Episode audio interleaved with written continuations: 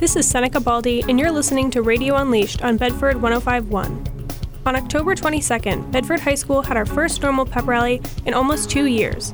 We had the opportunity to speak to a senior about her experiences participating in the pep rally and dressing up in her class color. I really liked it. I didn't like as much that it was outside, but I liked performing with the football players and their football cheer routine. Senior cheerleader Brooke Burke talks about her experiences with the routine the football team did with the cheer team. This routine is a pep rally tradition where the cheerleaders teach the football players fun stunts and a dance. Students always look forward to the entertainment provided by their friends. That was fun because the whole week we got to plan it and practice with them, and then they were so excited to do it, and no one got hurt, so that's good.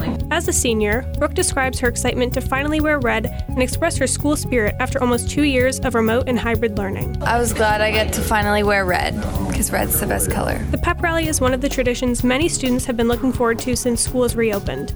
The general consensus was that students had as much fun as they had hoped and are looking forward to more fun events this year. This is Seneca Baldi, and you're listening to Radio Unleashed on Bedford 1051. Tune in for more next week.